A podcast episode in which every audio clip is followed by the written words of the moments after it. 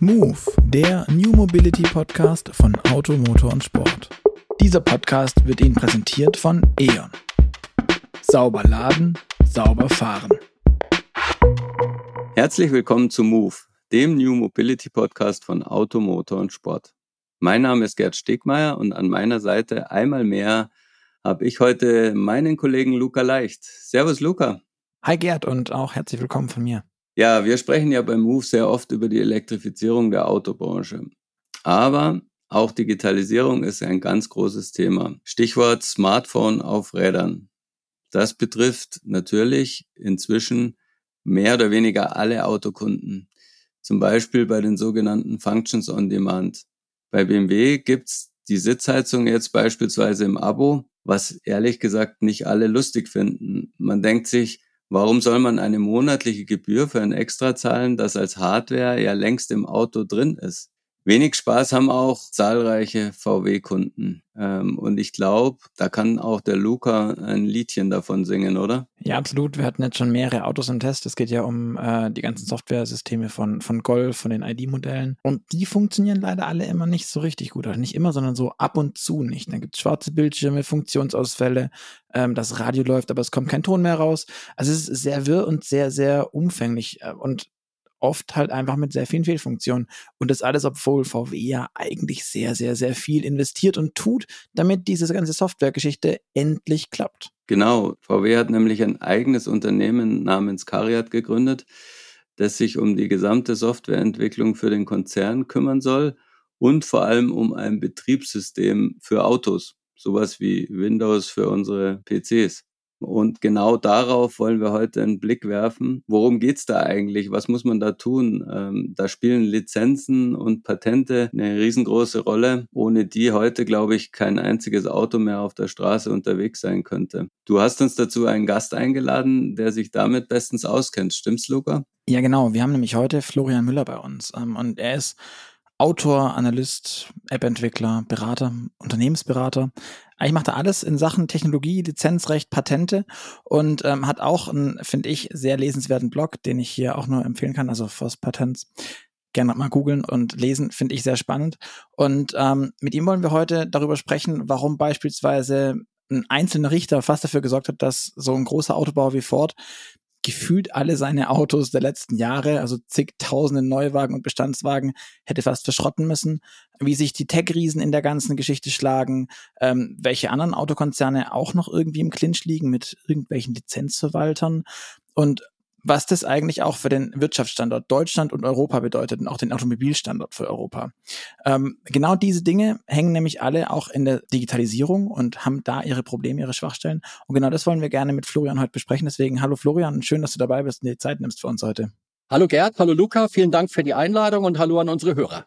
Florian, ich habe ähm, vor einiger Zeit ja dich mal angeschrieben, weil ich über deinen Blog gestolpert bin, als ich zu der Sache mit Ford recherchiert habe. Ähm, und in dem Zuge bin ich dann auch auf deinen Wikipedia-Eintrag gestoßen, aus dem irgendwie hervorgeht, dass du so ein bisschen ein Netzaktivist bist auch. Also sehr in der Open Source Community oder auch nicht so richtig, aber bist du das? Bist du so ein Netzaktivist? Ich denke, dass da schon ein wahrer Kern ist, würde aber doch ehrlicherweise dazu sagen, dass ich jetzt über die letzten mehr als zehn Jahre hinweg äh, in erster Linie Unternehmen, auch teilweise Investmentfonds beraten habe, in diesen Fragen Recherchen für Anwaltskanzleien getätigt habe. Dagegen in den 2000ern war ich da etwas stärker auch in der Community unterwegs. Ein, eine Ausnahme der letzten Zeit gibt's. Ich habe 2019 auf der Münchner Demo gegen Artikel 13 gesprochen. Das war ja damals diese große Welle von Demonstrationen in Deutschland äh, gegen eine EU-Urheberrechtsreform bei der Befürchtung, dass dann etwa auch eine Produktion wie unsere heute, falls wir sie auf YouTube oder ähnliche Plattformen hochladen wollten, Probleme bekommen könnte. Also ein bisschen ist der Bezug noch da. Okay, ähm, du hast gerade schon grob, grob äh, angedeutet, du berätst Unternehmen, Kanzleien. Ähm, was machst du genau beruflich? Wie verdienst du denn dein Geld? Also was machst du dann in Sachen Beratung? Ja, vielleicht nochmal, da komme ich auf meinen Blog zu sprechen, auch für diejenigen, die ihn sich raussuchen wollen. Dieses FOSS schreibt sich also F-O-S-S und das bedeutet ursprünglich Free and Open Source Software. Ähm, das heißt also, es ging ursprünglich darum, wo haben Open Source Programme wie Linux oder ähnliche Programme, die eben kostenlos verbreitet werden, Probleme mit Patenten, ähm, hat sich aber dann eigentlich mehr zu so einem Mobilpatentblock, Smartphone-Patentblock entwickelt.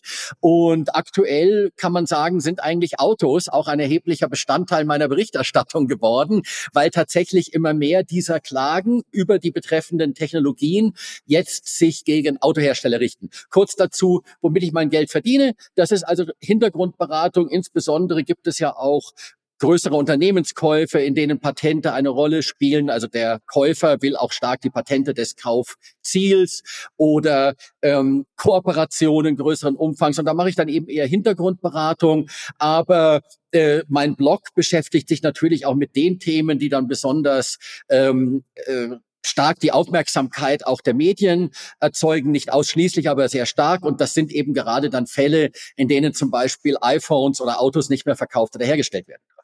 Mhm. Wikipedia weiß auch, dass du im zarten Alter von 16 Jahren dein erstes Buch geschrieben hast über den C64. Sag mal, hast du noch einen? Im Keller ja, auch ein C128 glaube ich noch, aber Amiga und ähnliches nicht mehr.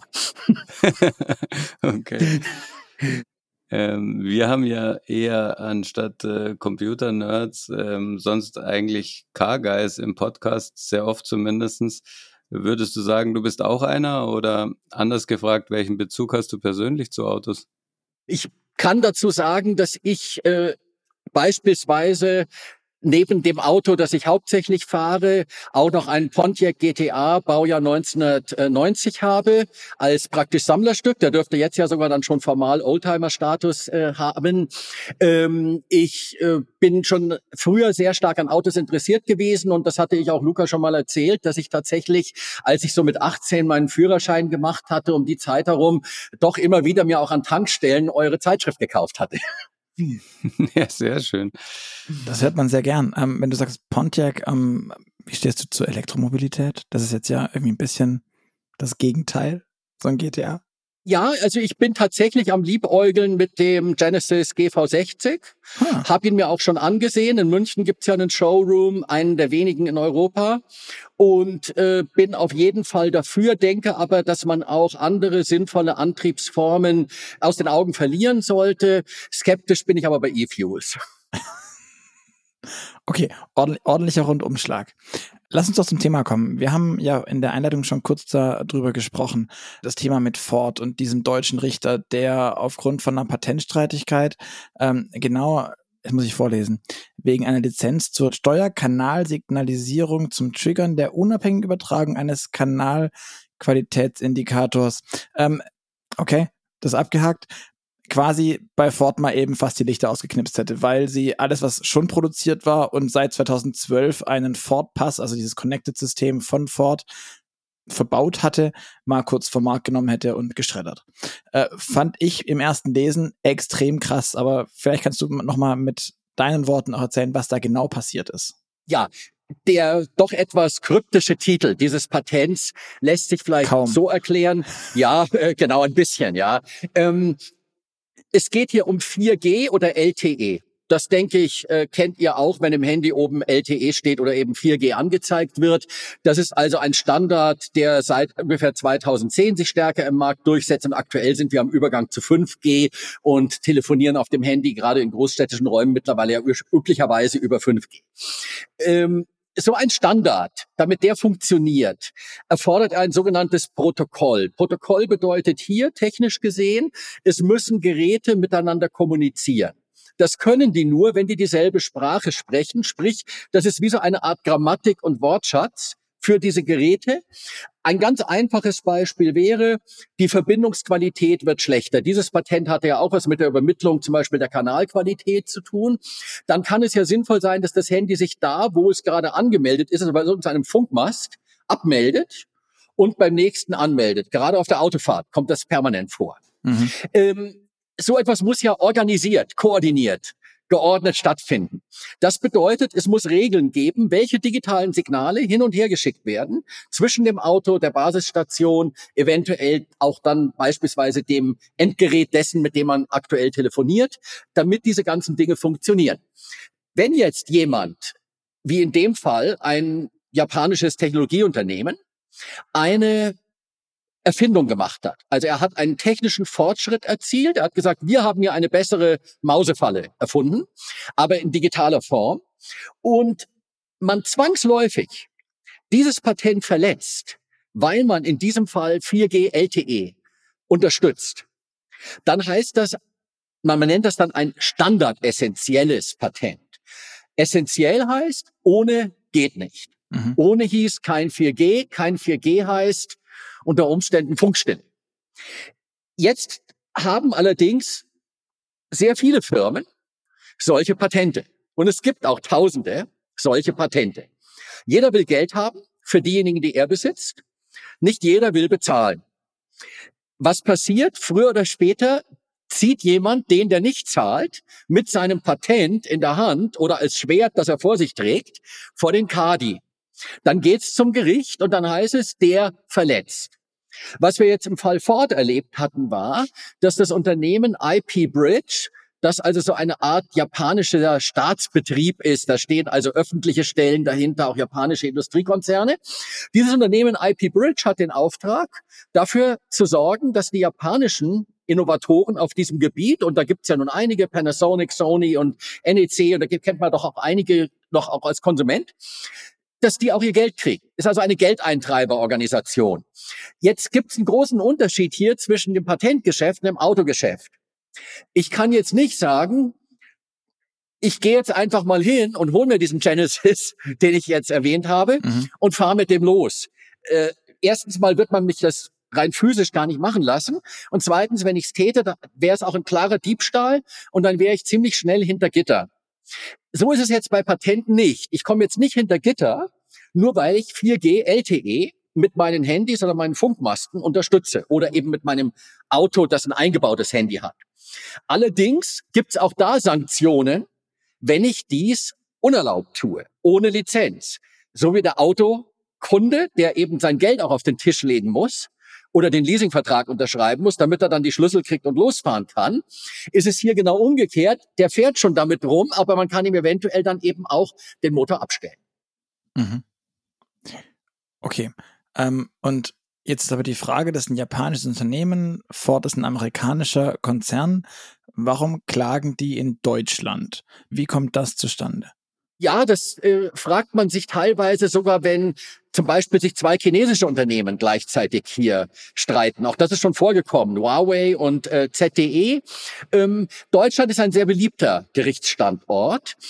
Damit man hier mit diesen Patenten wirklich Druck ausüben kann auf den Nutzer dieser Erfindungen, braucht man einen starken Hebel. Und dieser Hebel bedeutet, idealerweise aus Sicht des Patentinhabers, am ungünstigsten aus Sicht des Betroffenen, ein Verkaufs- und Herstellverbot. Mhm. Wie wir es ja im Fall Ford erlebt haben. Da sind schon mal die deutschen Gerichte ganz besonders hart.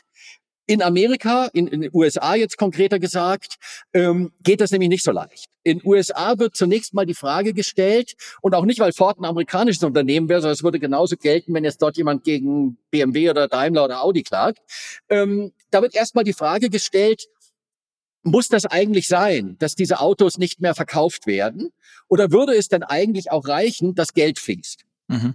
Das ist die Denkweise dort, aber gerade eben auf dem europäischen Festland, das gilt also nicht nur jetzt für Deutschland, gilt auch für Holland, Frankreich, Spanien und so weiter, ähm, da ist die Denke eher, wenn das verboten ist, dann muss das auch unterbunden werden. Das nennt man also Unterlassung, sprich, hör auf, das hier zu machen.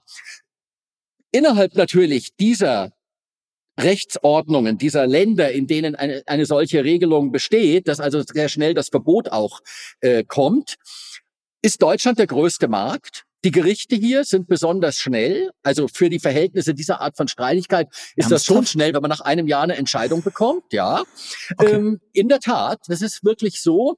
Ähm, und etwa zwei Drittel bis fast noch mehr, es geht schon in Richtung Dreiviertel phasenweise aller äh, solchen europäischen Patentprozesse finden in Deutschland statt, was dann auch zur Folge hat, dass hier gewisse spezialisierte Kammern, also eine Kammer bedeutet in der Regel, dass da drei Richter vorne auf der Richter, äh, hinter der Richterbank sitzen und gemeinsam entscheiden.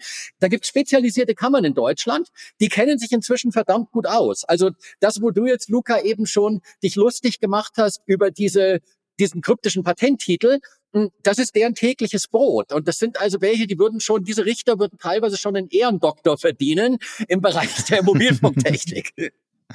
okay, verstehe. Aber jetzt nochmal, also ist, ist diese, ist diese in meinen Augen tatsächlich irgendwie drastische Maßnahme. Wir müssen, wir werden noch später darauf zu, äh, zu sprechen kommen, was denn so ein Patent dann wert ist, also was da eigentlich zu bezahlen sind, sind irgendwie ja fünf bis zehn Euro dann für so, ein, für so eine Lizenz pro Fahrzeug irgendwie. Und weil jetzt von einem 40.000, 50.000, meinetwegen auch 20.000 Euro teuren Fahrzeug fünf Euro fehlen, de facto an irgendjemanden, deswegen die Fahrzeuge zu verschrotten, ist das nicht irgendwie ein bisschen over the top? Naja, ähm, das ist natürlich eine sehr gute rechtspolitische Frage. Mit dieser Frage hat sich auch die deutsche Politik in jüngster Vergangenheit beschäftigt. Es gab letztes Jahr sogar eine Reform des deutschen Patentgesetzes, eine Änderung gerade dieses Paragraphen, der sich mit dem Unterlassungsanspruch, also diesen Verkaufs- und Herstellverboten beschäftigt. Hat der Bundestag vor einem guten Jahr ähm, darüber abgestimmt. Der Bundesrat hat zugestimmt, beziehungsweise sich nicht äh, dagegen ausgesprochen. Und dann hat Bundespräsident Steinmeier vor etwa einem Jahr unterschrieben. Und äh, Mitte August letzten Jahres trat die Änderung in Kraft Kraft, hat aber nicht wirklich was verändert, wie es in der Politik ja, oft ist. gebracht hat dann irgendwie nichts. Äh, äh, so, so, so, so kann man das sagen nach einem Jahr. Ähm, aber in der Tat waren die Automobilhersteller ganz stark treibende Kraft, aber auch Unternehmen wie Apple, die haben da so regelmäßig Leute aus USA ins Flugzeug gesetzt, um hierher zu kommen und Bundestagsabgeordneten von ihrem, von ihrem Leid äh, zu singen, weil ihnen regelmäßig iPhone-Verkaufsverbote hier auch drohen. Ähm, es ist ein sehr scharfes Schwert, das deutsche Patentrecht. Das amerikanische, darüber beschweren sich dort dann auch viele Unternehmen, wäre ein zu stumpfes. Die Frage ist, wo wäre jetzt die gesunde Mitte? Ähm, es ist sicherlich sehr hart. Ich muss aber dazu doch noch etwas auch ähm, klarstellen. Es wird im Fall eines solchen Verbotes ja nicht gesagt, jedes Ford-Auto ist jetzt per Definition illegal, und es dürfen keine Ford-Autos hergestellt werden, sondern gesagt wird, es darf nicht mehr ein bestimmtes Patent verletzt werden. Jetzt kommen wir aber dann zum Problem. Jetzt ist das Patent aber, wie gesagt, standardessentiell, heißt, ohne das geht kein 4G und ohne 4G kann ich momentan telefonieren praktisch vergessen, insbesondere vor allem auch den ganzen Datenverkehr vergessen. Also ich kann ja, ich brauche ja dann 4G beispielsweise, um meine äh, Kartendaten regelmäßig nochmal nachladen zu können oder für ähnliche Dienste. Ja, es, es, es, geht ja auch um solche, solche Sachen, die zulassungsrelevant sind wie ein E-Call und solche Dinge, die ja auch über Mobilfunk laufen müssen und Daten austauschen. Ähm, die kann man natürlich auch über andere Funkfrequenzen oder über andere Netze laufen lassen, aber grundsätzlich die Tatsache, dass ein modernes Auto vernetzt ist, ist von Gesetzes wegen verpflichtend. Also da kann ich mein Hersteller sagen, dann mache ich es halt aus. Wir haben hier eine Mischung aus einerseits gesetzlicher Verpflichtung, da gibt es diese sogenannte E-Call-Richtlinie der EU, das mhm. ist korrekt. Allerdings kann man E-Call auch noch mit dem alten 2G, also zweite Generationsstandard, äh, implementieren. Nur ich weiß gar nicht, wer überhaupt noch dafür Chips herstellt. Also das ich wüsste ja. also nicht, wo ich die kaufen kann. Also bin ich am Ende dann doch bei 4G. Genau, das meinte ich ja. Also das heißt, am Ende ist es so, dass es essentiell ist, weil das Auto halt kein anderes Mobilfunkprodukt drin hat, um das dann zu nutzen. Und deswegen müssen sie das 4G nehmen, weil das, ist das Einzige, was drin ist, und das dürfen sie dann nicht. Und damit und es sind, sind ja auch die Markt, genau, es sind auch die Markterwartungen. Natürlich äh, wollen auch wir als Käufer gewisse Dienste haben. Also wir wollen, denke ich, schon alle inzwischen auch, dass das Navigationssystem zumindest auch äh, Staumeldungen übermittelt bekommt und ähnliches. Und Teil dieses Datenverkehrs würde ja auch über andere Funktechniken gehen als den Mobilfunk. Aber ähm, wenn das jetzt nicht irgendwie versteckt im Radiosignal enthalten ist, dann muss es letztlich über so eine Datenverbindung kommen. Mhm. Aber jetzt muss ich mal dumm dazwischen fragen, ähm, hätte Ford jetzt dann einfach bezahlen können oder wäre das nicht die Lösung gewesen? Ford hat bezahlt. Es hat also nicht ja. sehr lange gedauert, nicht sehr lange gedauert, nachdem im Namen des Volkes dieses Urteil vom Landgericht München I verkündet wurde. Und dann hat Ford eine sogenannte Patentpool-Lizenz genommen. Patentpool bedeutet in dem Fall, dass von ungefähr vier Dutzend Patentinhabern alle Patente mit einer einzigen Unterschrift und für eine gemeinsame Gebühr, die sich dann die Patentinhaber untereinander irgendwie aufteilen, nämlich in dem Fall 15 Dollar pro Auto, in Lizenz genommen wurden. Und insofern ist es dann auch nie zu diesem Super-GAU gekommen, äh, der ja im äußersten Fall auch in der Fachsprache Rückruf und Vernichtung Sprich, mhm. vom Händler zurückrufen, vom Privatkunden können die nicht zurückrufen, aber eben Privatkundenrückruf ist ja nur für Servicezwecke, aber eben dieser patentbasierte Rückruf wäre von den Händlern, müssten dann die Händler alle anschreiben, ihr habt jetzt bitte uns das alles zurückzugeben, was noch nicht verkauft ist und müssten dann das, was sie auf dem Wege kriegen und was sie selbst noch im Lager haben, schrotten. Äh, ob in der Praxis es dann gereicht hätte, das Mobilkommunikationsmodul auszubauen und das zu schrotten, ist dann wieder eine andere Frage. Aber auf jeden Fall, ähm, das wären theoretisch die Konsequenzen gewesen und denen ist man durch diese Lizenznahme entgangen. Mhm. Hm. Und wieso ist es jetzt speziell auch, in, also ich habe das Gefühl auch bei der Recherche, dass sowas immer wieder in München stattfindet. Ist München irgendwie der Patent-Hotspot für Techies und warum? Oder ist der Richter da besonders hart, der da ist, oder einer der drei Richter in der Kammer? Also sind, sind das irgendwie Hardliner? Weil mich, mich irritiert diese, diese, diese Konzentration auf München auch. Ja, also München ist tatsächlich ähm, in den letzten Jahren besonders populär geworden bei den Patentinhabern. Das geht so weit, dass also sogar vergleichsweise kleine amerikanische Unternehmen, das sind dann Firmen, die stellen nicht mal Produkte her, geschweige denn Autos, sondern die haben einfach nur Patente und wollen die zu Geld machen. Dass selbst die teilweise gar nicht mehr in ihrem eigenen Land, in Amerika klagen, sondern eben in Deutschland. Wenn ich jetzt in Deutschland klage, kann ich damit zwar nicht irgendetwas in Amerika direkt verändern. Also ich kann jetzt nicht in München verbieten lassen, dass jemand in Detroit ein Auto produziert oder dort ausliefert. Ich kann aber natürlich sagen, der deutsche Markt ist so groß, 80 Millionen plus x äh, Einwohner, relativ hohes Durchschnittseinkommen, dass wenn ich hier jemandem schade und er eben sagen wir jetzt mal, jeden Monat vielleicht eine Größenordnung von 10, 20, 30.000 Autos nicht verkaufen könnte, mhm. ähm, dass ich dann einfach einen Hebel habe und ihm dann sage, ja, wenn du jetzt Ruhe haben willst von mir, wenn du jetzt deinen Frieden mhm. willst, dann nimm bitte die weltweite Lizenz. Das verlangt übrigens auch dann ein deutsches Gericht, also nicht nur München, das gilt für die anderen auch. Die sagen dann bei diesen standardessentiellen Mobilfunkpatenten, ihr habt das weltweit zu lizenzieren. Also wenn Ford jetzt gesagt hätte, okay, in Deutschland, da stecken wir jetzt ein bisschen hier irgendwie im Schlamm. Wir wollen das jetzt nur für Deutschland das Problem lösen und diese 15 Dollar nur für Deutschland bezahlen. Dann würde das Gericht sagen, damit seid ihr immer noch kein seriöser und äh, korrekt sich verhaltender Lizenznehmer. Äh, ihr müsst trotzdem schrotten.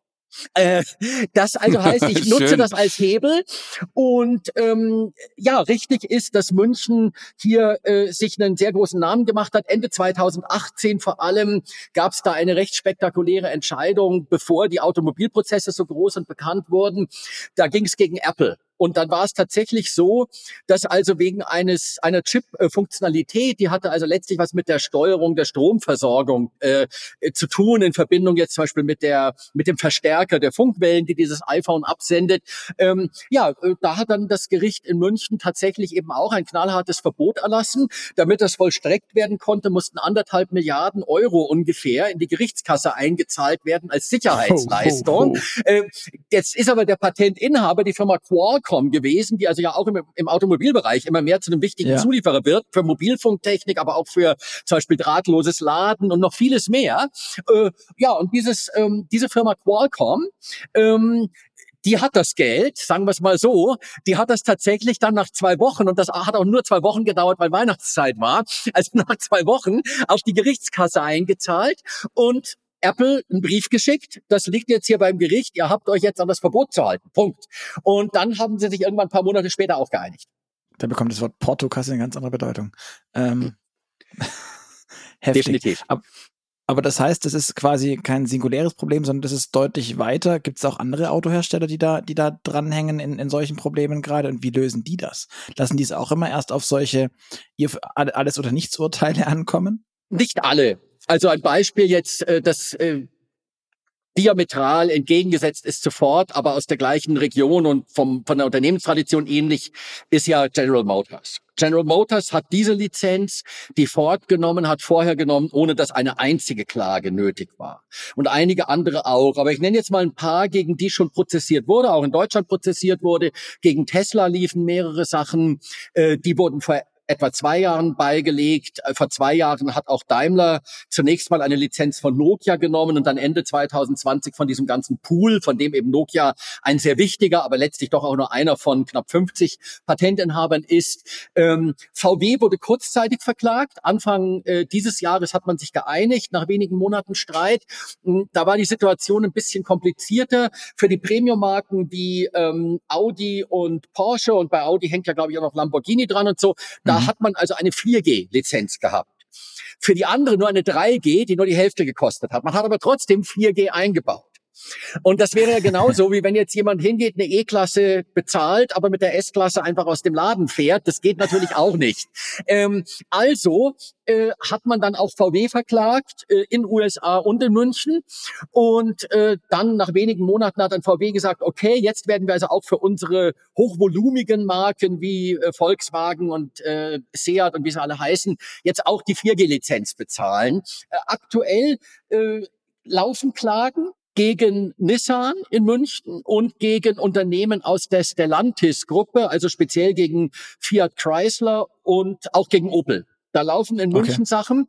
Und es ist tatsächlich so, als das Ganze mit diesen Autoprozessen vor ein paar Jahren losging, ähm, da war das noch mehr verteilt. Also da wurde dann wesentlich mehr auch noch anteilig in USA geklagt. Das macht inzwischen eigentlich gar keiner mehr, weil es doch irgendwie viel mehr bringt, wenn man diese harten deutschen Verkaufsverbote gewinnt.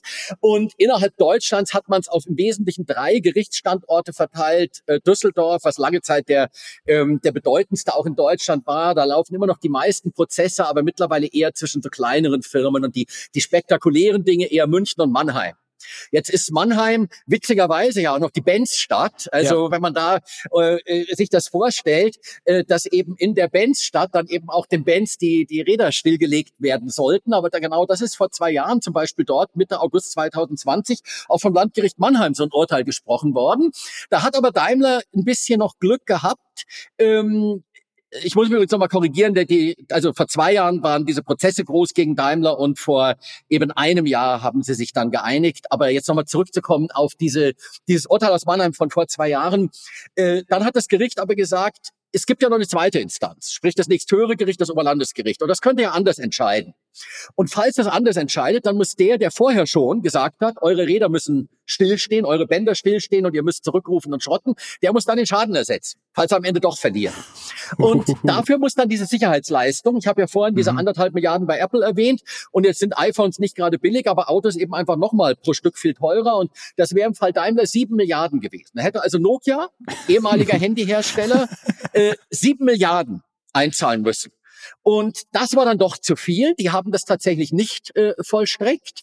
Ähm, das wäre dann doch eine ziemliche Finanzakrobatik gewesen für ein Unternehmen der Größenordnung Nokia ist ja nicht mehr so groß, wie es mal war, als es diese vielen Handys ja. hergestellt hat. Sieben Milliarden einfach mal auf die Gerichtskasse da in, äh, am Mannheimer also Schloss äh, zu legen. Halt. Also vor allem, also wirklich einfrieren, kannst ja dann auch nichts mehr machen. Liegt da und ist dann so weg.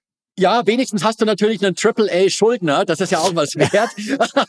aber, äh, okay, aber ja, in gut. Inflationszeiten sicherlich keine gute Idee. Ähm, tatsächlich also ähm, gibt da dann praktische Konsequenzen manchmal auch. Ähm, allerdings, als dann vor eben gut einem Jahr Daimler eingeknickt ist, da war dann auch diese zweite Instanz schon relativ weit. Und wenn dann Nokia wieder gewonnen hätte, wenn also dieser Sieg der ersten Runde dort bestätigt worden wäre, dann hätten sie nichts mehr einzahlen müssen. Dann hätten sie tatsächlich die Daimler-Bänder stillstehen lassen können. Und die für die deutschen Autohersteller ist es dadurch natürlich ein besonders großes Problem, dass ihnen ja dann nicht nur der Absatzmarkt Deutschland blockiert ist, sondern die stellen hier ja auch für weitere Länder her halt. und können dann auch nicht, genau ja. richtig, sie produzieren hier und können dann nicht exportieren. Werbung. Sind Sie inspiriert von den neuesten Fahrzeuginnovationen? Mit E.ON profitieren Sie jetzt auch von E-Mobilitätslösungen.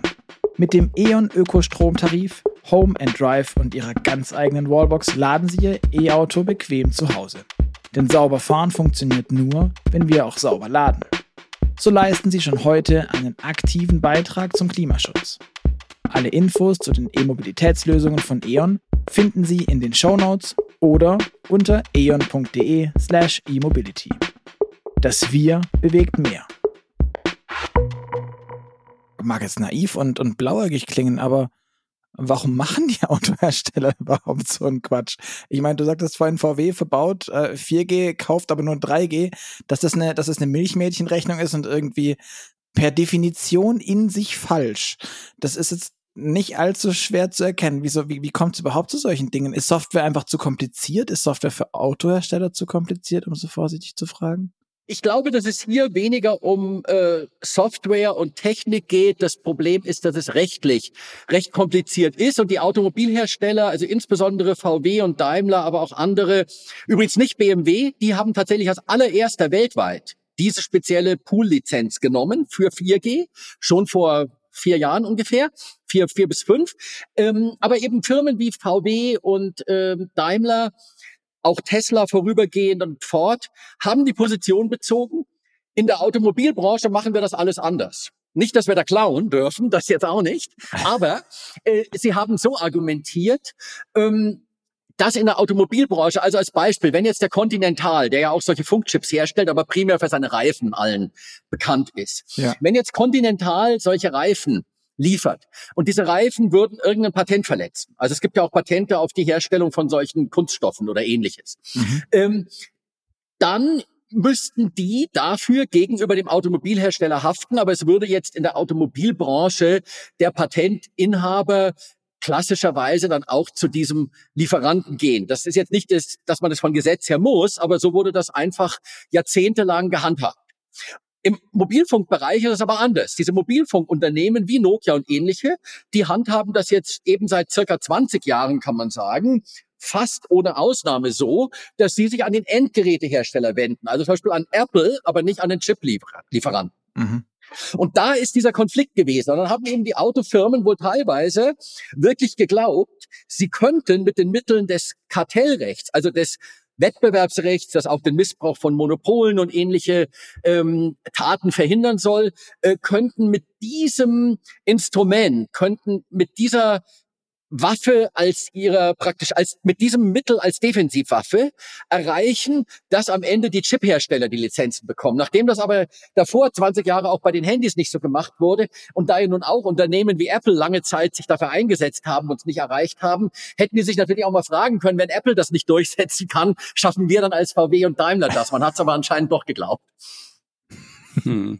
Ist ja auch vielleicht ein schöner Hinweis auf das grundsätzliche Missverständnis oder das Fremdeln der Autohersteller mit, mit den ganzen äh, ja, Software- und Elektronikbranche, äh, dass man da einfach denkt, äh, man ist sowas Besonderes, man kann es einfach mal anders machen und am Ende setzen dann doch die Tech-Konzerne die Standards, oder?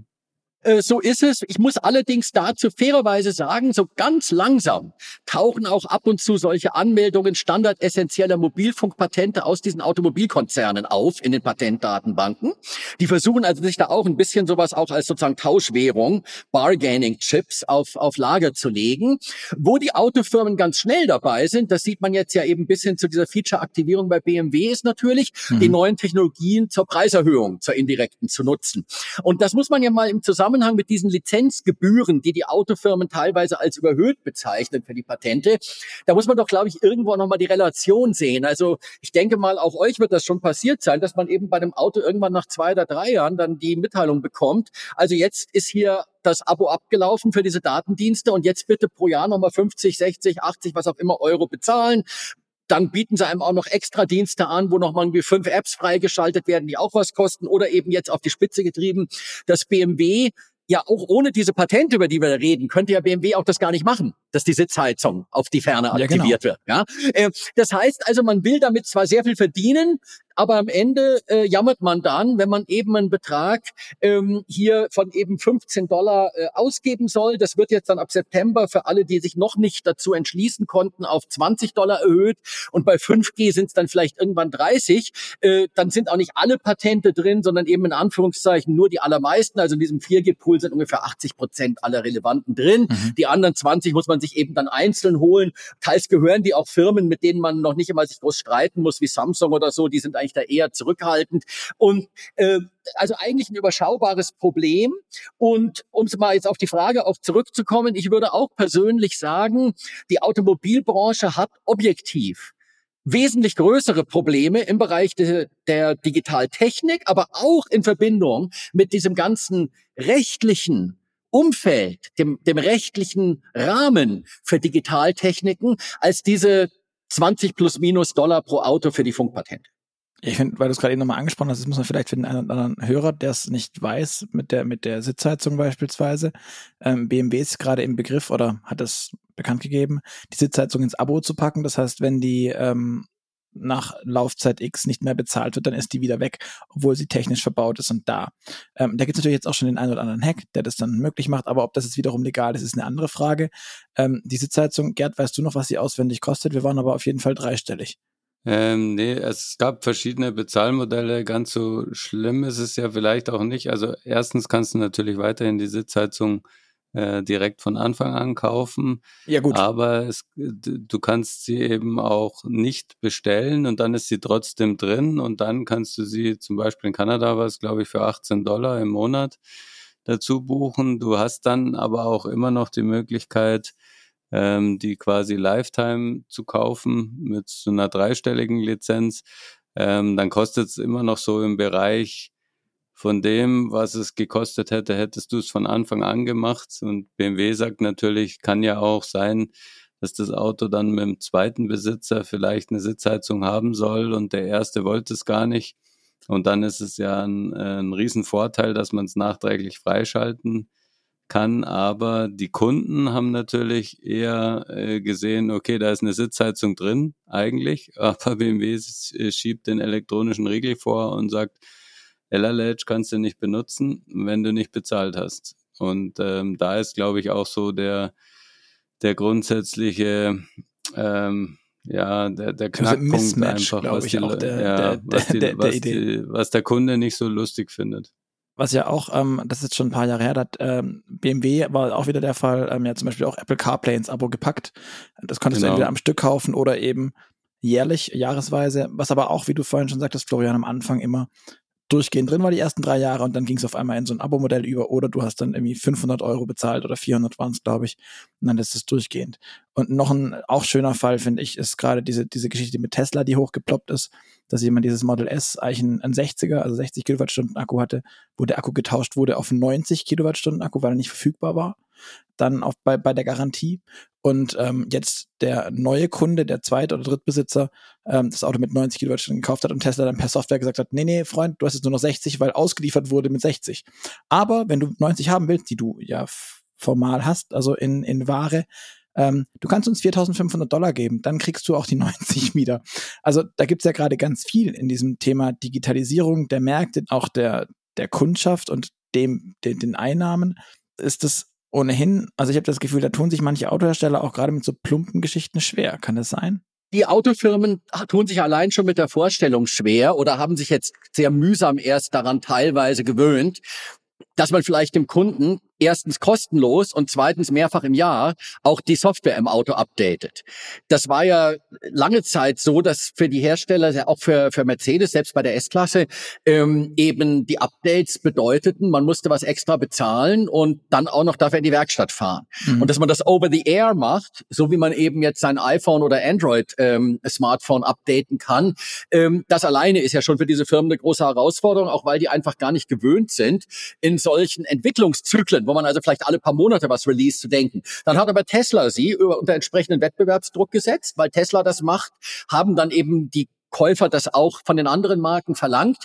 Was ich im Zusammenhang mit diesen neuen Bezahlmodellen als das viel größere Problem ansehe, ist, dass die Automobilfirmen, was sie auch mittlerweile ja anfangen zu verstehen, große Gefahr laufen, dass Digitalunternehmen wie Apple und Google mit ihren Netzwerkeffekten, mit ihrer Macht als Plattformbetreiber, nicht nur als Betreiber, sondern eben auch als Gatekeeper, als der Türsteher, der entscheidet, wer rein darf mhm.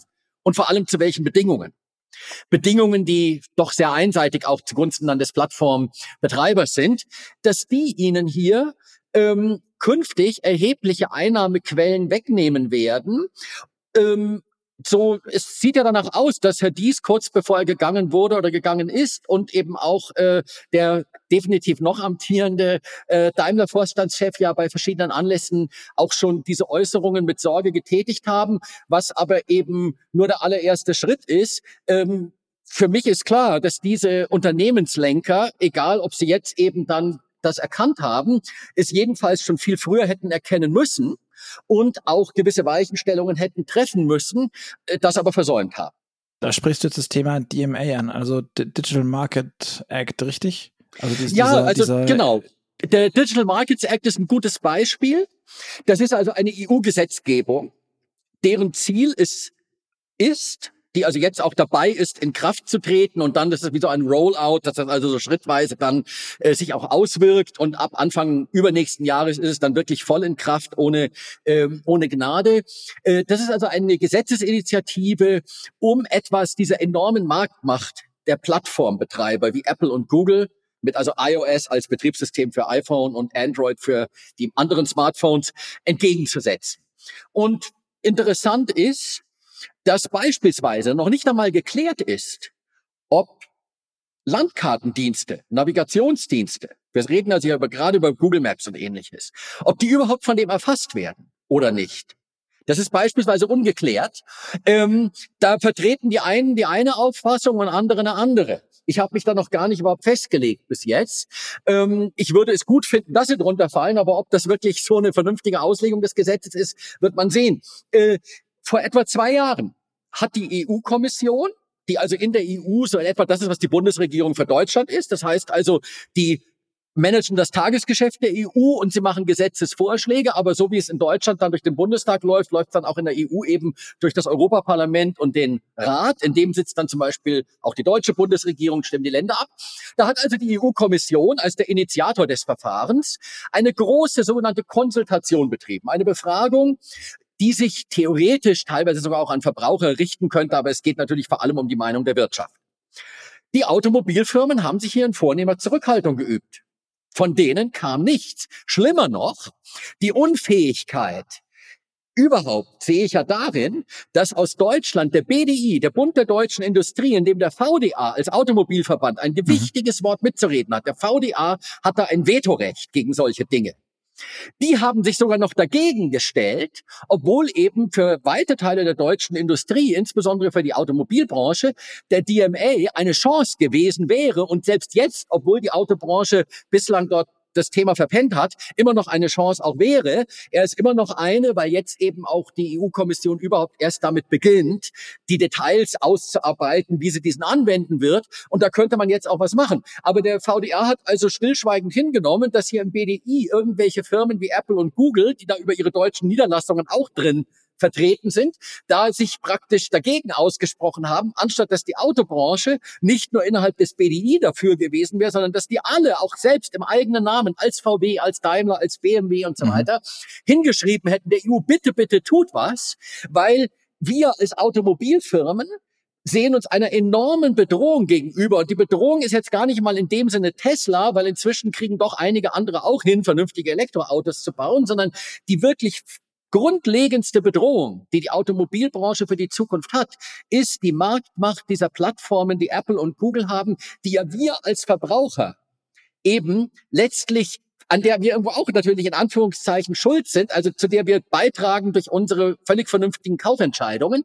Und da hätte die Automobilbranche dafür sorgen müssen, dass im DMA auch auf die Belange der Automobilbranche eingegangen wird. Das sind die Kartendienste. Das ist aber eben dann auch die Frage des Autocockpits, sprich die Steuerung, die eben jetzt sich Apple mit CarPlay oder Google mit Android Auto zunehmend an sich reißen, sodass mhm. dann eben unter Umständen manche Transaktionen wie BMW und so sich das vorstellen, künftig eben dann auch noch äh, mit einer Gebührenzahlung an Firmen wie Apple und Google verbunden sind.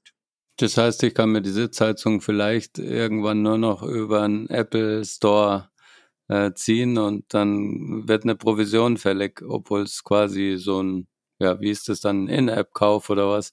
Ja, noch, noch, noch, noch besser wird es, wenn es per Use ist oder sowas. Und jedes Mal über das Apple Pay-Konto ähm, im App Store und Apple an jeder kleinen äh, Schleuse einzeln paar Cent abgreift, wenn du diese Sitzheizung an- und ausschaltest. Ja. Da haben jetzt schon einige wahrscheinlich äh, Dollar- und Eurozeichen in den Augen äh, bei ja, dem Gedanken. Ich. Auch du, ja, wunderbar. Hm, das, äh, es ist ja den nicht wirklich vielen Konsumenten bekannt, dass also wenn man sich eine äh, App downloadet, meistens sind die ja free to Play. Man kann also zum Beispiel so ein Spiel laden und einfach mal losspielen, aber man muss dann hinterher In-App-Käufe tätigen. Da verlangt ja Apple 30 Prozent und äh, das sehe ich nur als Kunde nicht. Und diejenigen, die diese 30 Prozent mit an Apple abgeben müssen, dürfen auch aufgrund der harten Vertragsbedingungen, die Apple diktiert, gilt bei Google auch, dürfen das noch nicht mal dem Kunden sagen. Die dürfen ja nicht sagen, wir buchen dir jetzt 15 Dollar ab, aber fünf davon gehen an Apple. Dürfen die ja nicht einmal. Ähm, und in der Tat droht der Automobilbranche eine Entwicklung, äh, bei der dann gerade sehr viele Digitaldienste eine Rolle spielen. Wenn wir jetzt das Ganze noch etwas weiter ähm, in die Zukunft hinein uns vorstellen und gehen jetzt vom nahezu vollautonomen Fahren eines Tages aus, dann ist ja die Frage, was machen wir überhaupt mit unserer ganzen Zeit im Auto? Also wir werden ja nicht einfach immer nur aus dem Fenster schauen, sondern wir werden eben noch mehr digital Dienste auch auf der Autofahrt nutzen. Und da droht dann den Automobilfirmen, dass am Ende Unternehmen wie Apple ihren Vorteil haben und dass Apple an einem Auto arbeitet, jetzt gerade auch jemanden von Lamborghini gerade wieder abgeworben hat, ähm, ist ja ein offenes Geheimnis. Also im Silicon Valley weiß man auch genau, in welchen Gebäuden dort diese Leute sitzen, die für Apple an Autos arbeiten. Man braucht damit vielleicht länger, als man mal gedacht hat, aber das Apple-Auto wird kommen. Es werden ja auch Autos von Unternehmen wie Xiaomi oder Oppo, also diesen chinesischen Android-Smartphone-Herstellern in nächster nächster Zeit kommen. Xiaomi will ja, glaube ich, diesen Monat noch sein erstes äh, Elektroauto auch vorstellen. Mhm. Aber was könnte so ein DMA denn jetzt eigentlich reißen? Wie könnte der das absichern? Was, was würde da drinstehen müssen? Was hätte die Autoindustrie da äh, über Lobbyarbeit ähm, rein erbitten müssen, dass das da drin steht? Wie hätten die sich absichern können? Das wäre gar nicht so schwer gewesen, wenn man zur rechten Zeit und entschlossen gehandelt hätte. Großes Problem dieser Autofirmen ist aber, dass die überhaupt gar nicht entsprechend aufgestellt sind. Ich würde das mal so beschreiben. Die sind im Grunde wie so ein Kaninchen vor der Schlange. Die haben einfach nur Angst, dass beispielsweise, wenn das Thema Wettbewerbsrecht, also Kartellrecht ist, wird oft als Synonym für Wettbewerbsrecht gebraucht. Und wenn das im Spiel ist, da haben die immer noch Angst. Das haben ja auch oft genug die Autofirmen auf den Deckel bekommen und haben Milliardenstrafen zahlen müssen für die Bildung von, von Kartellen. Und die denken also rein defensiv und nicht gestalterisch. Und das ist schon mal ein grundlegender Unterschied zu Firmen wie Apple, Google und ähnlichen, die das mit ganz anderen Budgets und auch mit einer ganz anderen offensive Ausrichtung und Aggressivität betreiben, die also wirklich versuchen, diese Gesetzgebung auf diesem Gebiet, so gut sie es können, nach ihrem Geschmack und für ihre Zwecke zu gestalten. Beim DMA haben sich Apple und Google nicht bis jetzt so richtig durchsetzen können, aber die versuchen natürlich dann wenigstens das Schlimmste zu verhindern. Zur Frage, was hätte man erreichen können? Man wäre auf jeden Fall als Automobilindustrie heute besser dran, wenn klar wäre, wenn einfach drinstehen würde, da würde ein Satz reichen, der einfach sagen würde, dass ähm, Landkartendienste auch unter den DMA fallen. Da reicht ein Satz in so einem Gesetz. Sagt einfach, das fällt drunter, dann musst du nicht hinterher möglicherweise erst fünf Jahre lang prozessieren, um zu klären, ob das überhaupt drunter fällt. Das wäre zum Beispiel erstrebenswert gewesen. Genauso erstrebenswert wäre gewesen, dass ähm, entweder in den eigentlichen Gesetzesparagraphen oder in der Gesetzesbegründung also der DMA besteht zu ungefähr drei Viertel eigentlich aus diesen ganzen sogenannten Erwägungsgründen. Was hat sich der Gesetzgeber, der europäische, gedacht? Warum ist das hier für Europa gut? Und eben auch, wie soll es hinterher ausgelegt und angewendet werden? Äh, wenn in den Erwägungsgründen davon die Rede wäre. Da ist aber von Automobil, von selbstfahrenden Autos, von äh, Landkartendiensten, von all den Dingen, auf die es ankommt, ist überhaupt gar keine Rede. In dem ganzen DMA, weder in den Erwägungsgründen noch in den eigentlichen Gesetzesparagraphen. Das heißt nicht, dass der DMA der Autobranche jetzt nichts nützen wird. Das heißt aber, es ist fünf nach zwölf. Man hat also die eigentlich beste Möglichkeit, das zu beeinflussen, die letzten zwei mhm. Jahre. Die hat man schlichtweg verpennt, weil man anscheinend gar nicht überhaupt ähm, das richtig angeht. Ich kann mir das nur so erklären, dass diese Vorstände dort in diesen Unternehmen äh, überhaupt gar nicht wirklich drinstecken in den Regulierungsthemen. Die delegieren das einfach an untergeordnete Abteilungen und diese Abteilungen, die achten nur darauf, dass irgendwie bloß nichts schief geht und keiner ihnen irgendwie eine Strafe aufbrummt, aber achten nicht darauf, wie können wir eigentlich hier die Zukunft unseres Unternehmens für die nächsten 10, 20, 30 Jahre positiv beeinflussen. Und dadurch hat man das eben nicht gemacht. Und jetzt hat man immer noch die Möglichkeit, eben beispielsweise auf die EU-Kommission zuzugehen, die jetzt ihre Detailausarbeitung macht, also ihre Implementierungsrichtlinien, sprich die eine Art Betriebsanleitung jetzt für den DMA, für ihre eigene Arbeit gerade am Erstellen ist. Und ähm, man müsste natürlich dann auch mit den Politikern äh, äh, über dieses Thema reden, denn der DMA ist ja nicht in Stein gemeißelt. So wie jedes Gesetz kann der auch jederzeit aktualisiert, erweitert werden und äh, es können ja auch ergänzende Gesetze kommen. Man könnte ja auch dem DMA so eine Art DMA-Auto nachschieben, wenn man wollte. Aber dann müssten diese Unternehmen natürlich aus ihrer Lethargie raus und auch aus ihrer Kurzsichtigkeit raus und müssten wirklich sagen, wir wollen gestalten, die wollen aber in diesen Firmen leider überwiegend nur verwalten und nicht gestalten. Mhm. Aber Florian, nochmal, was, was regelt der, also ich, ich weiß nicht, ob das ganz, ganz klar rausgekommen ist. Was regelt der DMA? Du, du sprichst von Karten, ähm, die dann irgendwie geschützt oder nicht geschützt sind. Wie, wie, wie verhält sich das denn überhaupt? Also wer, wie würde das Autounternehmen oder die, die Industrie in dem Sinn geschützt werden? Vor was genau? Was wäre der Angriff eines Apples oder eines Googles? Genau. Fangen wir mit dem Problem an, dann warum die Lösungen vor dem DMA vielleicht zu schwach gewesen wären und dann kommen wir letztlich zum Thema, was bringt mhm. jetzt der DMA an Fortschritt. Das Problem ist, kurz gesagt, der Begriff Netzwerkeffekt. Netzwerkeffekte bedeutet, dass wenn mehr Leute ein Produkt nutzen, mehr Kunden, damit das Produkt auch für jeden, der es nutzt, umso wertvoller wird, was bedeutet, dass irgendwann der äh, sozusagen der Kuchen gegessen ist und dann auch niemand mehr so leicht in diesen Markt hineinkommt. Es gibt also eine Eintrittsbarriere, sprich, es ist eben jetzt nicht so leicht, dass, dass beispielsweise die Automobilhersteller sagen, ach, da machen wir einfach mal unser eigenes Betriebssystem, ähm, weil dann ist ja die Frage, ob wir als Kunden das überhaupt annehmen würden, wenn wir schon die ganzen Apps nutzen, die es nur für iOS oder Android gibt. Diese Netzwerkeffekte geben den Technologieunternehmen enorme Möglichkeiten. Jetzt mal ganz abgesehen davon, dass Apple so viel Geld auf der Bank liegen hat, dass sie damit schon die halbe Autobranche einfach mal Cash kaufen könnten. Da haben dann die Autofirmen nicht nur diesen Ressourcennachteil gegenüber Apple und Google, sondern sie haben vor allem den Nachteil, Apple bedeutet eine Milliarde Menschen weltweit, die also gewissermaßen ins Apple-System, man nennt das locked in sind. Also die sind da praktisch wie eingesperrt in diesem System, weil sie eben auch schon so viel Geld da reingesteckt haben, so viel Geld ausgegeben haben dafür, für die Geräte, für die Apps und alles. Ähm, und diesen Login, den kriegt die Autobranche nicht überwunden. Das muss man einfach realistisch sehen. Das wird auch nicht dadurch überwunden, dass einer auf einer Betriebsversammlung oder bei der öffentlichen Veranstaltung äh, drüber jammert, wir werden jetzt dann zum Blechbieger degradiert. Das ändert ja nichts. Das zeigt ja nur, aha. Zitat Herbert Dies. So ist es, genau. Das heißt also schön, Herr Dies hat es erkannt, aber äh, Lösungsvorschlag ist das ja auch nicht. Was kann man jetzt dann machen? Nun, im Zweifel muss eben, wenn es ein sogenanntes Marktversagen gibt, sprich der Markt nicht mehr sich selbst überhaupt vernünftig organisieren kann. Dann muss der Staat was tun. Das ist jetzt kein Gedanke der Planwirtschaft, des Sozialismus, Kommunismus, sondern ähm, die amerikanischen Republikaner waren es ja selbst, die im 19. Jahrhundert gegen die Rockefellers und ähnlichen und Vanderbilts und wie sie alle hießen, ähm, haben die ja damals das Antitrust Law, also dieses Gesetz gegen auch den, den Missbrauch marktbeherrschender Stellung oder gegen die Bildung von Kartellen, also dass zum Beispiel alle Auto, Autohersteller zusammen sich tun oder die Tankstellenketten alle sagen, wir geben den Tankrabatt nicht weiter, das wäre ein Kartell.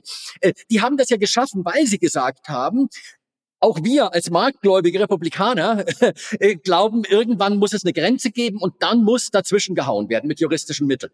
Jetzt haben wir aber Folgendes. Dieses Kartellrecht kommt eben aus dem späten 19. Jahrhundert. Da ging es um die sogenannten eben da diese Eisenbahn, äh, großen Eisenbahnbetreiber und und diese Industriemagnate und die großen Ölkonzerne.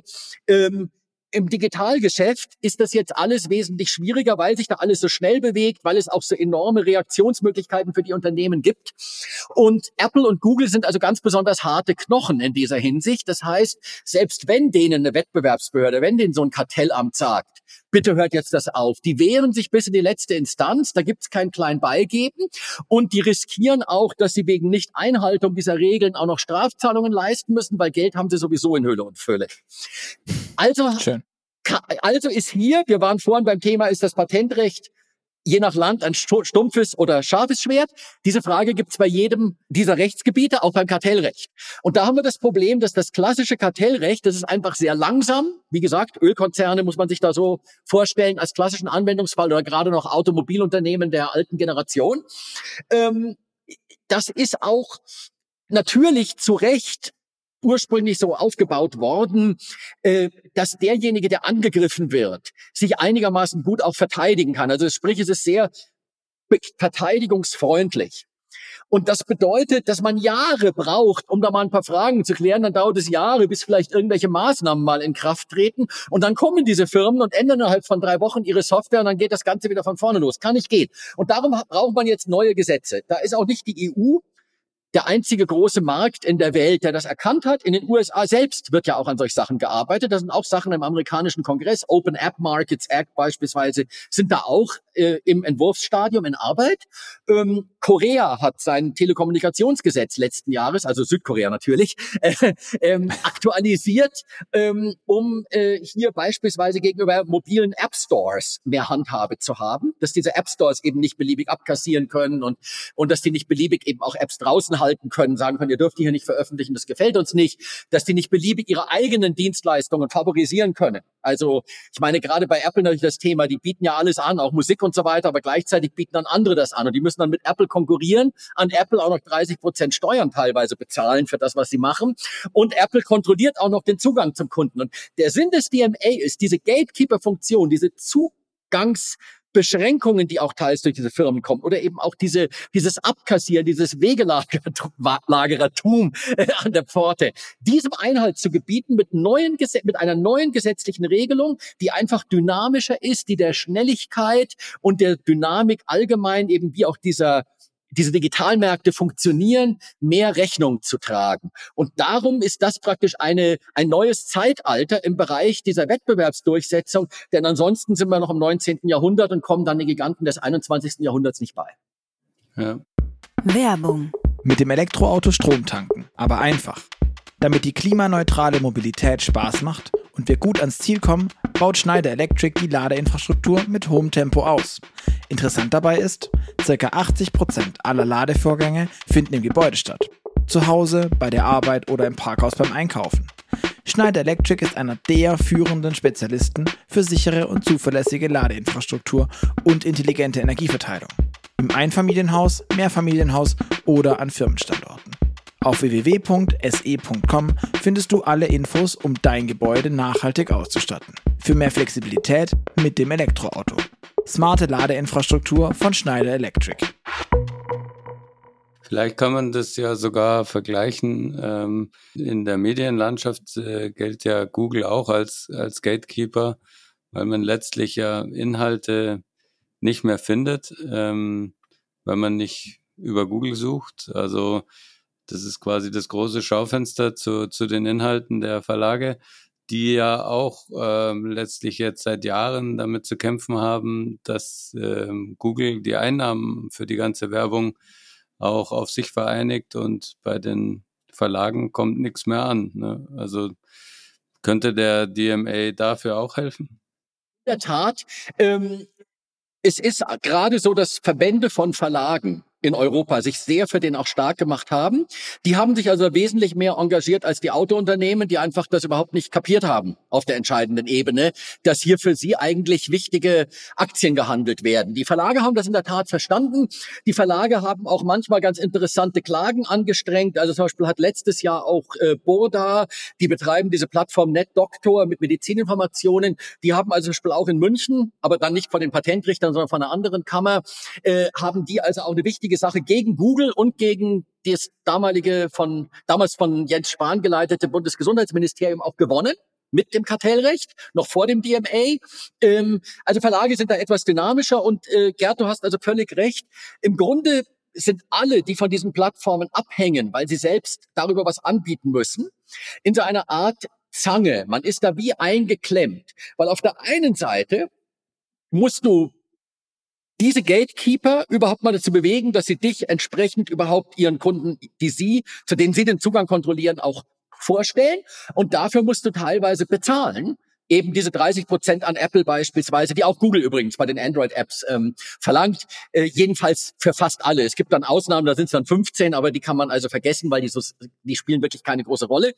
Ähm, auf der anderen Seite aber braucht man ja dann wieder diese Unternehmen, gerade Google als großen Werbenetzbetreiber, für die Einnahmen. Das heißt also, bevor du den Kunden hast, verdienen die an dir. Und wenn du den Kunden hast und dann endlich mal dabei bist, auch Einnahmen zu generieren, dann knöpfen die sich auch schon wieder was ab. Und die Frage ist, ob man dann dazwischen praktisch eingeklemmt überhaupt noch Luft zum Atmen hat und genügend auch Margen zum Überleben. Und da das einfach so nicht tragfähig ist, nicht dauerhaft hingenommen werden kann, nicht nachhaltig sein kann. Darum müssen jetzt die Gesetzgeber in aller Welt, selbst in den USA, wo ja diese Gatekeeper überwiegend ansässig sind, müssen da jetzt mit neuen Gesetzen handeln und sind ja auch dabei. Mm, ja. Also es geht nicht so sehr, ähm, also Freund und Feind unterscheidet sich da nicht jetzt durchs hm, interkontinentale Lager quasi, dass die Bösen sitzen alle in Amerika, weil da halt zufällig die Tech-Konzerne sitzen, sondern es ist tatsächlich, dass diese Art von Gatekeepern den, den Markt insgesamt dysfunktional machen. Ja, also nur als Beispiel, ich meine, wir haben solche auch hier. Ich will jetzt kein Unternehmen konkret an den Pranger stellen, aber darum nenne ich jetzt mal nur Kategoriebegriffe. Zum Beispiel im, gerade jetzt in der Corona-Zeit sind ja die ganzen Lieferdienste, diese Vermittler, die dir im Grunde dann die Essenslieferung nach Hause ähm, organisieren. Äh, und ähnliche sind ja jetzt ja auch ganz groß geworden und die verlangen ja auch enorme Provisionen von den Restaurants. Und der Kunde kriegt das auch nicht mitgeteilt. Da steht ja nicht auf der Rechnung, so und so viel kriegt jetzt Firma L oder wie auch immer die heißen mögen, sondern äh, man muss es bezahlen. Dieses Geld fehlt dann dem, der die eigentlichen Produkte herstellt. Ähm, das Ganze ist also ungesund äh, und gerade eben, wenn man an freie Marktwirtschaft glaubt oder zumindest an eine soziale Marktwirtschaft, wenn man daran glaubt, dass am Ende diejenigen, die die Produkte schaffen, auch genügend Einnahmemöglichkeiten haben müssen, um gute Produkte zu schaffen. Und dass es besser ist, wenn mehrere Produkte schaffen können, die miteinander konkurrieren. Also beispielsweise mehrere Landkartendienste miteinander konkurrieren mhm. und nicht nur einer, weil eben der Plattformbetreiber den hat, dann muss man eigentlich auch für eine Wiederherstellung dieser Wettbewerbsdynamik sein, weil anders wird es nicht funktionieren. Aber hätte dann eigentlich die Autoindustrie mit, mit jetzt, weil wir immer wieder von Landkartendienstleistern sprechen, da fällt mir jetzt spontan hier ein, also als, als dieses Joint Venture von verschiedenen Autoherstellern, ähm, nicht eigentlich einen guten Hebel, genau das zu machen und genau damit zu argumentieren und zu arbeiten? Oder das quasi also sogar als eine Art Lobbyverband für sich zu nutzen? Ja, aber dann geht's ja schon mal damit los. Ich meine, der VDA beispielsweise, ähm, in dem sind sehr viele Unternehmen, da sind nicht nur die großen Autobauer, da sind eben auch extrem viele Zulieferer und ähnliche, die sind dann teilweise gar nicht davon betroffen. Das erste, was schon mal diese Firmen wie VW, Daimler, BMW und natürlich auch deren äh, Kollegen und Verbündete in anderen Ländern, einschließlich USA und Asien, äh, machen müssten, wäre, sich mal auch aus diesem äh, selbstgeschaffenen Gefängnis dieser Verbände zu befreien. Ich habe also selbst ja auch mit denen teils kommuniziert, habe teils auch dann nicht jetzt zum DMA, aber im Zusammenhang mit Patenten auch mal gesagt, warum macht ihr eigentlich dies oder jenes? Und dann kommt eben, ja, darauf können wir uns im VDA nicht einigen. Ja, das interessiert so ein Google oder so nicht, ob die sich irgendwo nicht einigen können. Dann gehen sie eben selbst zur Politik. Und bilden eben, wie damals das George W. Bush nannte, einfach eine Koalition der Willigen, sagen, wer ist jetzt auch dafür? Wir machen jetzt eben eine Issue Coalition. Wir haben ein gemeinsames Anliegen. Ich meine, das ist ja selbst mir damals im Fußball gelungen, als es um die Fußballfernsehrechte ging. Und da standen die Interessen der großen Clubs gegen die der kleineren. Und ich war damals Berater von Real Madrid. Wir sind nach Barcelona geflogen, einer von Realmanagement und ich, und haben diese Erzrivalen auf dem Fußballfeld, die also, äh, wo die Fans wirklich sich also ähm, äh, hassen teilweise, haben die an einen Tisch gebracht und haben gesagt, Leute, jeder hat hier ungefähr das Gleiche, was auf dem Spiel steht. Und das war gar keine Frage, dass die gesagt haben, ja, wir wollen ja jetzt nicht das groß öffentlich machen, aber natürlich, natürlich machen wir das jetzt zusammen. Die Autofirmen müssen da jetzt langsam hinkommen, wo eben selbst die Fußballvereine schon sind. Also ich habe es ganz ernsthaft auch Leuten aus der Autobranche gesagt, ähm, dass also, äh, ich meine, da sind ja dort Leute, die haben ja zum großen Teil auch beim VDA und alles Doktortitel. Ja, und die Fußballer, also gerade jetzt die Fußballer älteren Schlags, wie jetzt ein Karl-Heinz Rummenigge, ist halt ein gelernter Versicherungskaufmann und die anderen sind Doktor als Juristen, Doktor als Betriebswirte, Doktor als Ingenieure. Ich habe ihnen gesagt, der gelernte Versicherungskaufmann Rummenigge versteht die Politik besser auf diesem Gebiet, wenn es jetzt hier um Kartellrecht und so geht, als die. Das habe ich wirklich einigen wortwörtlich so gesagt. Ja, schön. Aber so wie das alles klingt, ähm, sieht es ja so ein bisschen hoffnungslos aus. Also wie kann man sich denn, wenn man jetzt zum Beispiel Autohersteller ist, gegen die Tech-Konzerne jetzt noch wehren? Was man in erster Linie braucht, Gerd, ist, dass von der Politik durch eben neue Gesetze, weil die alten zwar theoretisch auch alle diese Probleme lösen können, aber in der Praxis dann eben am Ende doch zu schwerfällig sind. Man braucht also von der Politik die entsprechenden gesetzlichen Voraussetzungen, dass diese Zugangsbedingungen die diese Plattformen stellen können, insbesondere an ihre gewerblichen Partner, wie die Automobilunternehmen. Sprich, was steht in so einem Lizenzvertrag zu CarPlay? Was steht in einem Lizenzvertrag mhm. zu Android Auto? Dass diese Dinge nicht einfach nur mit dem Recht des Stärkeren gestaltet werden. Wenn hier nicht irgendwie rechtlich Einhalt geboten wird, dann diktieren Apple und Google, was sie wollen. Ich meine, in der Corona-Krise haben diese beiden Unternehmen Regierungen vorgeschrieben, was sie beim Tracking der Virusverbreitung dürfen und was nicht. Und da wollte beispielsweise die, die entsprechende Regierungsstelle in Großbritannien, dieser National Health Service, der wollte in seine App eine Funktion einbauen, dass du so einen QR-Code einlesen kannst beim Betreten jetzt irgendeines Lokals oder Pubs, freiwillig damit man dann, wenn mehrere sich vielleicht bei irgendeiner Party in so einem Pub angesteckt haben, die erreichen kann. Apple und Google haben das nicht zugelassen.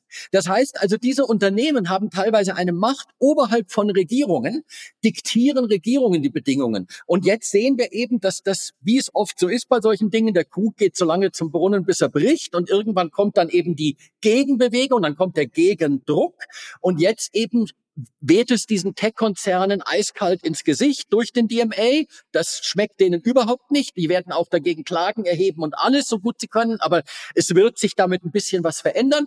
Und wie gesagt, die Zugangsbedingungen sind es, das heißt also, ja, okay, ihr dürft CarPlay machen zum Beispiel, klar, aber dass dann geregelt wird, dass sie beispielsweise nicht so und so viel Prozent einfach abknüpfen können, wenn die Sitzheizungsbuchung dann über ihre Plattform läuft. Es muss Regeln geben, was ist, wenn jetzt zum Beispiel auch VW eine eigene App auf das Ganze draufspielen will. Und es muss dafür gesorgt werden, dass der Markt noch einigermaßen auch, ähm, um den es hier geht, nämlich der Markt dieser ganzen digitalen Dienste rund ums Auto, dieser digitalen Funktionalitäten, dass der eben sich auch noch im Wettbewerb befindet. Das nennt man also dann auf Englisch in der Fachsprache einen contestable market, also ein Markt, der nicht so zu ist, dass da praktisch mhm. 20 Meter hohe dicke Mauern sind, über die man nicht drüber kommt, sondern eben ein Markt, in dem man auch reingehen und eben dort auch sich mit den anderen auseinandersetzen kann.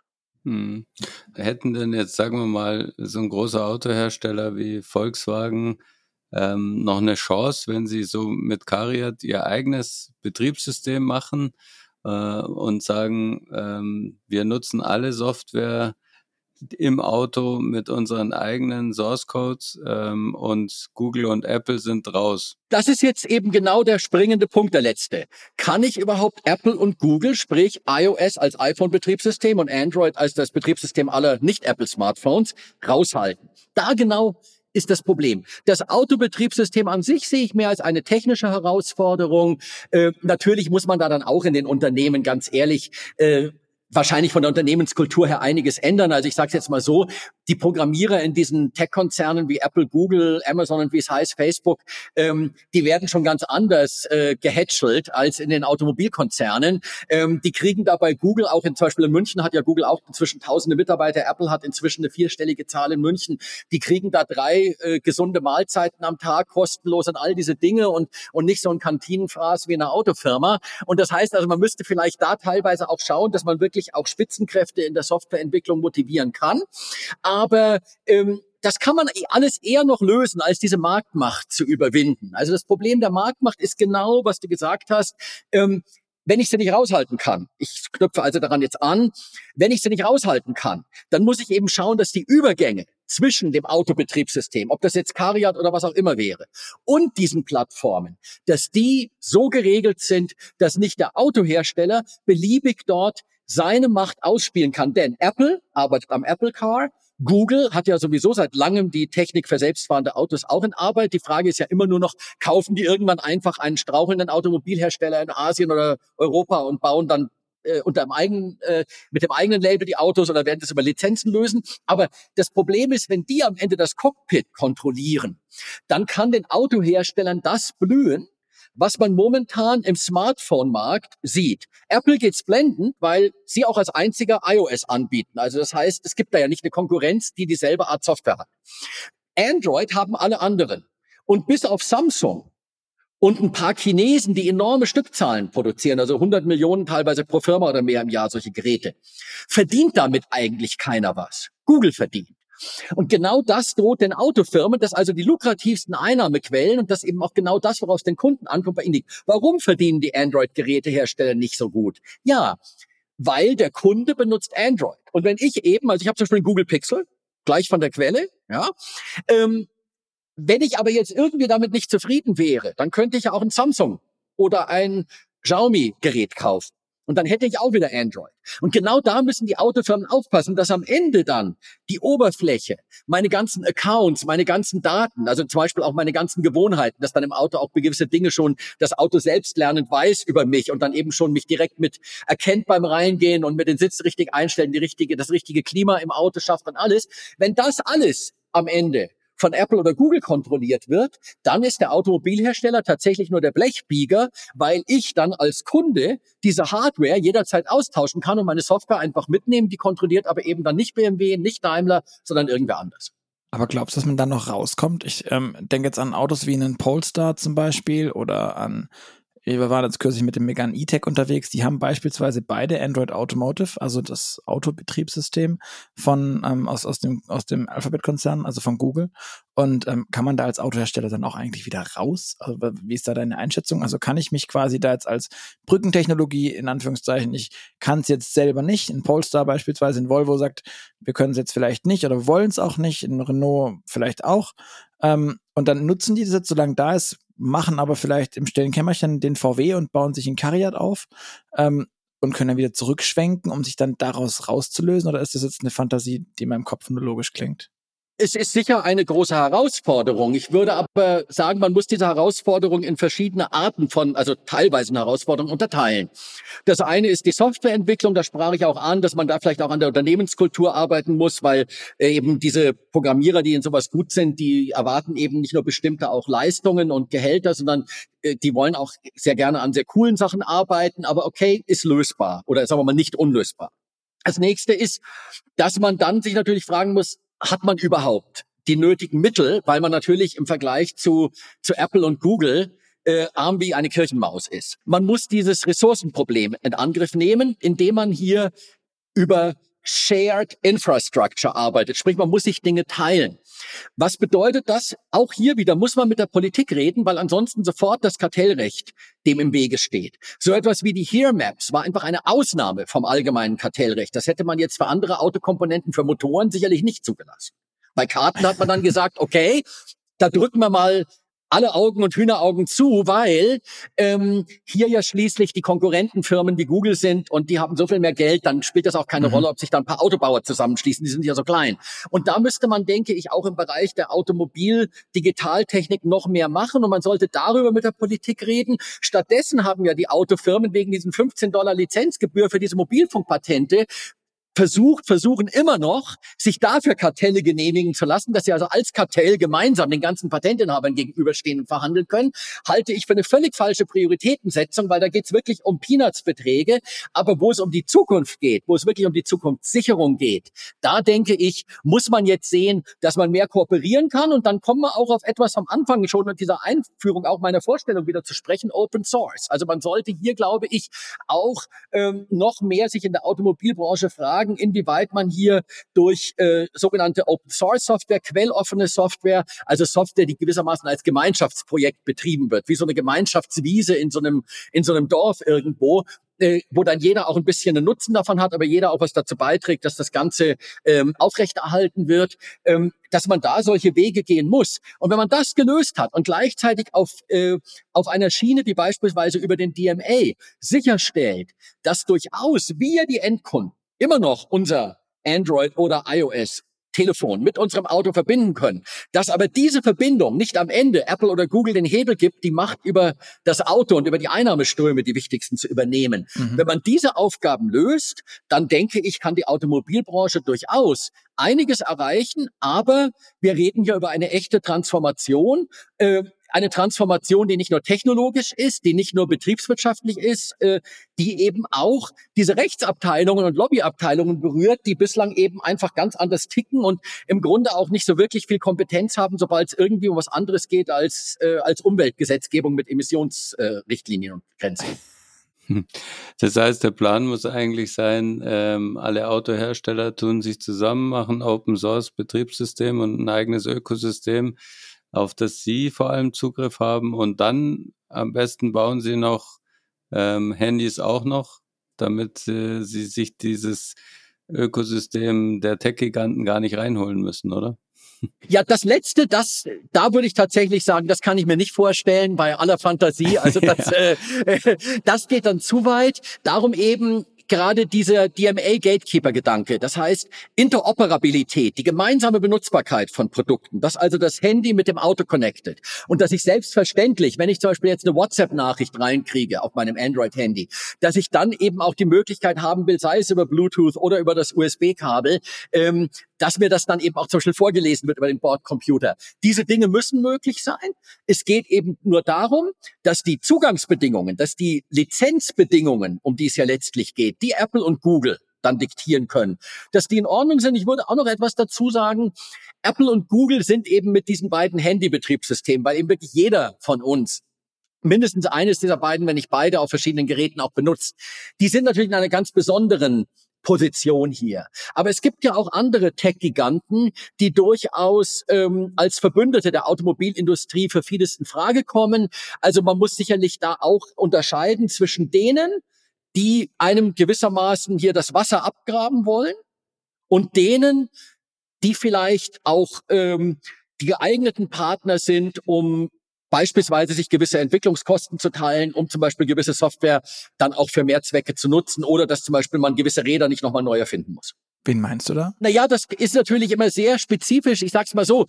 Apple und Google auf keinen Fall. Also das muss man einfach mal klar sagen. Die, das, das kam, äh, glaube ich, auch an äh, mittlerweile. Äh, genau. ähm, wenn es dann, es geht schon bei Amazon los. Es geht schon bei Amazon los. Meine, worum geht es denen? Die sind auf der einen Seite ein Händler, dann sind sie ein, ein Cloud-Dienstebetreiber, sprich also sie betreiben Rechenzentren, auf denen Unternehmen oder eben teils auch sogar Vereine, Verbände und so weiter ihre Daten hinterlegen und Programme ablaufen lassen können. Das ist also jetzt nicht unbedingt so ein Dienstleistungsgeschäft, ähm, das man jetzt in jeder Hinsicht als Bedrohung für das eigene Kerngeschäft sehen muss. Ähm, Microsoft äh, ist vor 20 Jahren das Haupt, die hauptsächliche Zielscheibe der Kartellwächter auch in Europa oder USA mhm. gewesen. Die, denen wurden damals Milliardenstrafen aufgebrummt. Aber da hat sich ja auch vieles geändert, vieles getan. Ähm, Facebook Meta, die eben jetzt in diese auch diese Augmented Reality Techniken investieren, also diese Gläser, diese Brillen, mit denen man dann zum Beispiel in die Landschaft schaut. Das sind alles Unternehmen, wo möglicherweise man Technologietransfers richtig strukturieren könnte. Entscheidend ist teilweise eben erstens, ich muss mir anschauen, hat der andere wirklich eine Motivation, mir die Kunden wegzunehmen? Das ist das mhm. Allerschlechteste. Das nennt man übrigens dann Self-Preferencing, dass ich also meine eigenen Produkte bevorzuge. Sprich, dass zum Beispiel, wenn sowieso diese eine Milliarde Menschen, die mit iPhones arbeiten, und die sind eben, diese eine Milliarde gehören halt zu den 1,2 Milliarden oder was wohlhabendsten der Welt. Ähm, das heißt, mhm. da ist ein erheblicher Teil der Kaufkraft der Welt, wird allein von Apple kontrolliert. Jetzt geht es doch darum, wenn Apple diese Kunden beliebig lenken kann, dann lenken die die auch am Ende zum Apple Car. Und da muss dann eben die Automobilindustrie aufpassen, dass sichergestellt ist, dass die nicht ihre enorme Power, ihre Marktmacht auch, die sie als Smartphone Anbieter haben, beliebig nutzen können, um ihr Autogeschäft äh, hochzufahren, sondern dass das Auto eben dann auch einfach sich verkaufen muss, weil es ein gutes Auto ist. Mhm. Finde ich doch ein super Schlusswort. Dann würde ich sagen, äh, wir gehen in bewährter Manier ähm, zu den persönlichen Fragen die stellt äh, immer der Luca. genau. Der legt am besten gleich los.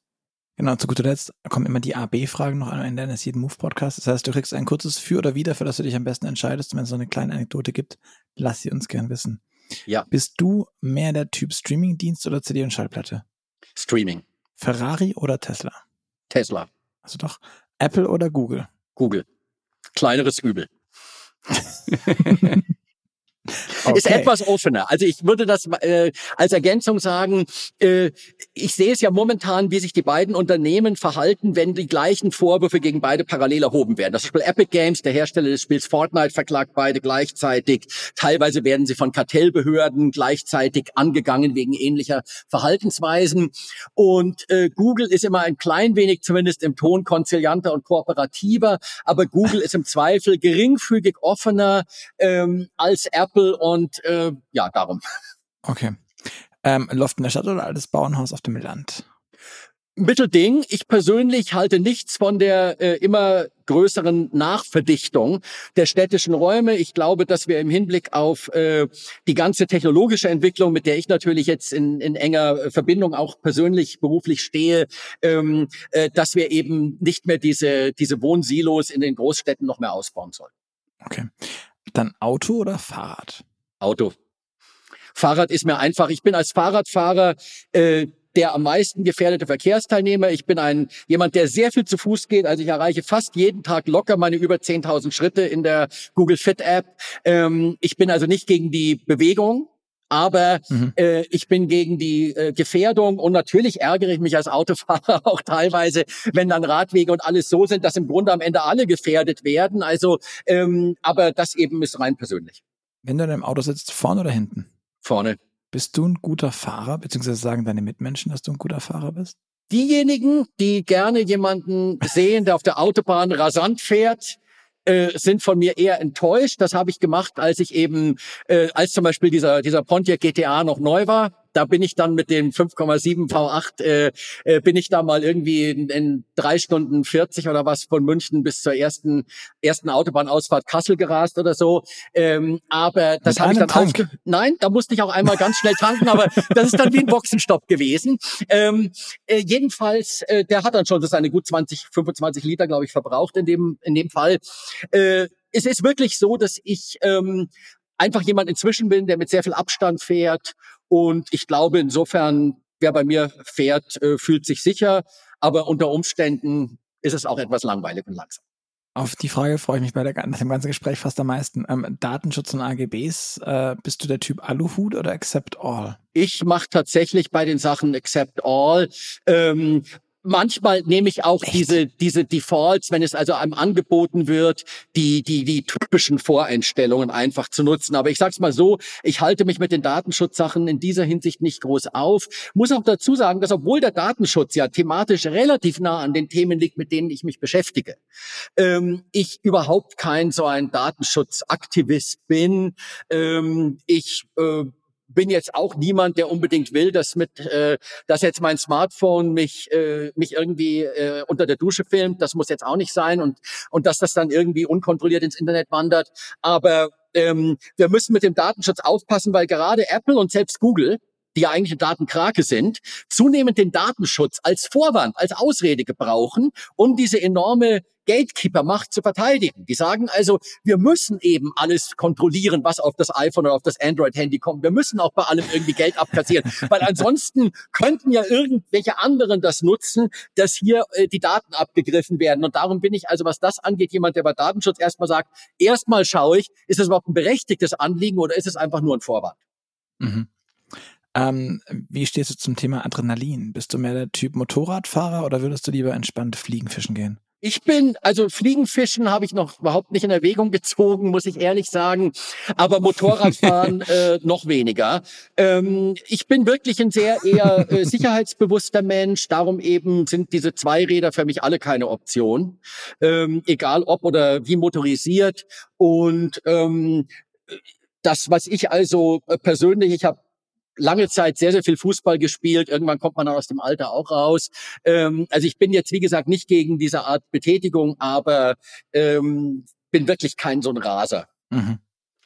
Ähm, du hast ja im, Vorgespräch schon kurz angedeutet, dass du äh, unter anderem, was mich sehr, sehr fasziniert äh, Warcraft 2, äh, ein, ein, Teil meiner Kindheit irgendwie, äh, The Tides of Darkness. Ja, richtig. glaube ich doch dann.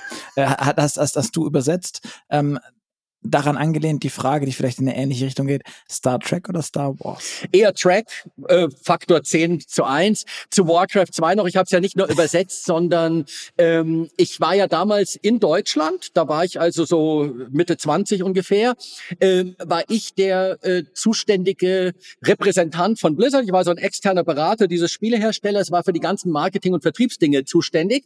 Und eigentlich war die Überlegung, wir werden das einfach outsourcen. Die Übersetzung macht dann irgendein Dienstleister gegen Gebühr.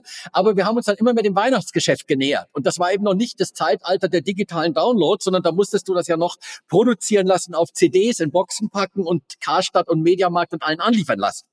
Und ähm, da war es einfach, da war Zeit entscheidend. Und dann habe ich mich irgendwann ins Flugzeug gesetzt rund um Thanksgiving, also das große amerikanische Familienfest, und bin nach Kalifornien geflogen und habe, während die das für den amerikanischen Markt fertig gemacht haben, mit denen äh, saß ich einfach im Büro eine Woche lang und habe dann mich um die deutsche Übersetzung gekümmert. Schön. Wahnsinn.